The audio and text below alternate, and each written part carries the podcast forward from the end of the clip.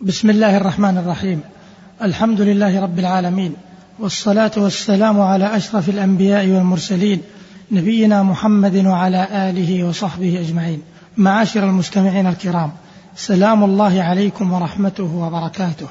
أما بعد، فإن الحديث في هذه الحلقة سيدور حول مشهد عظيم من مشاهد الحج، ألا وهو مشهد المراغمة للشيطان الرجيم. فالشيطان عدو للإنسان مبين، والله عز وجل حذرنا من الشيطان وأمرنا أن نتخذه عدوا ونهانا عن اتباع خطواته. قال عز وجل: إن الشيطان لكم عدو فاتخذوه عدوا. وقال عز وجل: ولا تتبعوا خطوات الشيطان إنه لكم عدو مبين.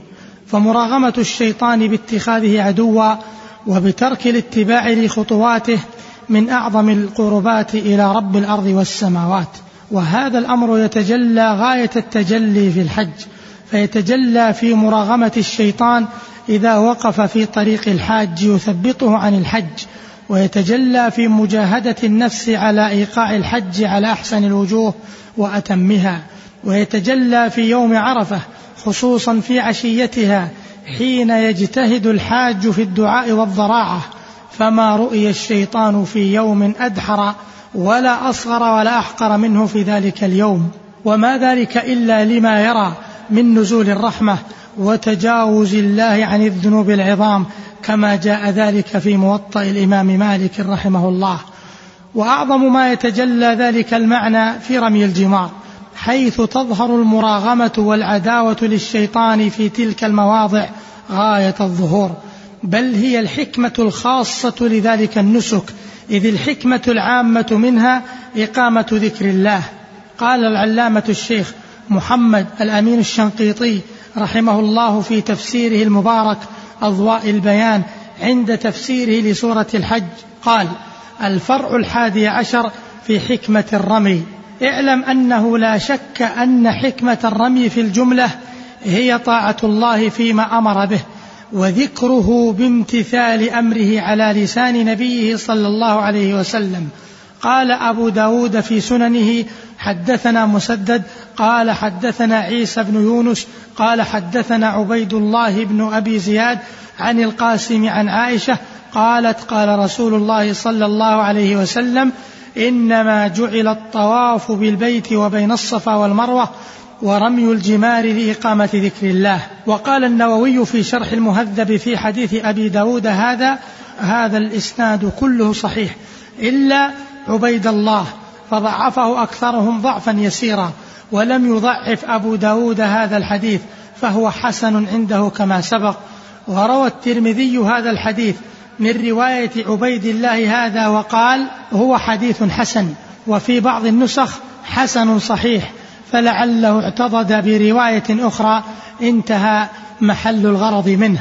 قال مقيده عفى الله عنه، والمقيد هو الشيخ محمد الأمين الشنقيطي رحمه الله. قال مقيده عفى الله عنه وغفر له: عبيد الله ابن أبي زياد المذكور هو القداح أبو الحسين المكي، وقد وثقه جماعة وضعفه آخرون، وحديثه معناه صحيح بلا شك. ويشهد لصحة معناه قوله تعالى: واذكروا الله في أيام معدودات، لأنه يدخل في الذكر المأمور به رمي الجمار، بدليل قوله بعده: فمن تعجل في يومين فلا إثم عليه، الآية. وذلك يدل على أن الرمي شرع لإقامة ذكر الله كما هو واضح، ولكن هذه الحكمة إجمالية. وقد روى البيهقي رحمه الله في سننه عن ابن عباس مرفوعا قال: لما أتى إبراهيم خليل الله عليه السلام المناسك، عرض له الشيطان عند جمرة العقبة، فرماه ب7 حصيات حتى ساخ في الأرض، ثم عرض له عند الجمرة الثانية، فرماه ب7 حصيات حتى ساخ في الأرض، ثم عرض له في الجمرة الثالثة، فرماه ب7 حصيات حتى ساخ في الأرض. قال ابن عباس رضي الله تعالى عنهما: الشيطان ترجمون وملة أبيكم تتبعون. انتهى بلفظه من السنن الكبرى للبيهقي.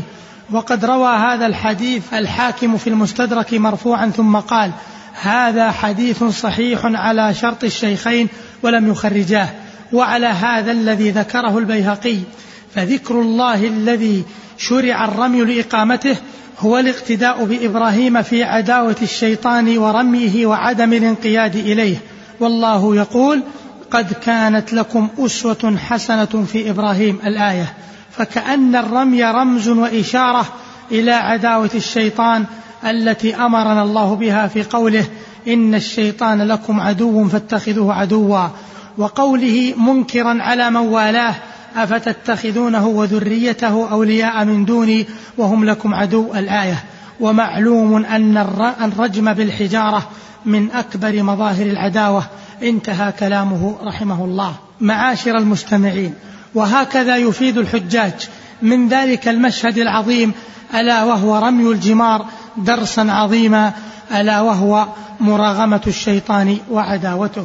فالشيطان عدو للإنسان، والحجاج لا يرمون الشيطان، وليس الشيطان بواقف لهم يرجمونه، وإنما يرجمون المواقف التي وقف فيها الشيطان لأبيهم إبراهيم فرجمه الخليل عليه السلام، فهم يرجمونه لا لمجرد التكرار وإنما للاقتداء والانتفاع والاعتبار.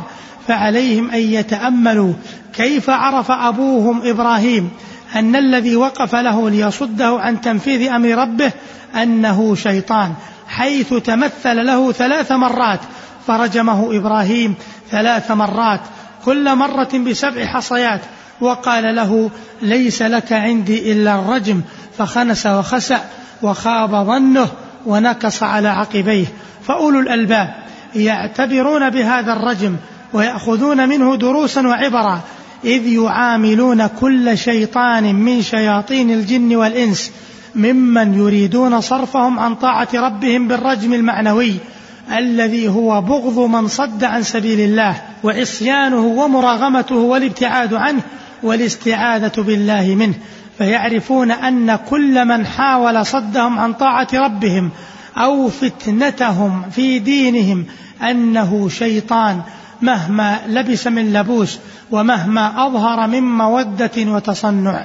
أيها الحاج الكريم، ما أكثر دروس الحج وما أعظم بركاته، فليكن لك من ذلك أوفر الحظ والنصيب لتفوز بسعادة الدارين ولتكون من حزب الله المفلحين ومن أوليائه المتقين الذين لا خوف عليهم ولا هم يحزنون. وصلى الله وسلم على نبينا محمد، والسلام عليكم ورحمة الله وبركاته.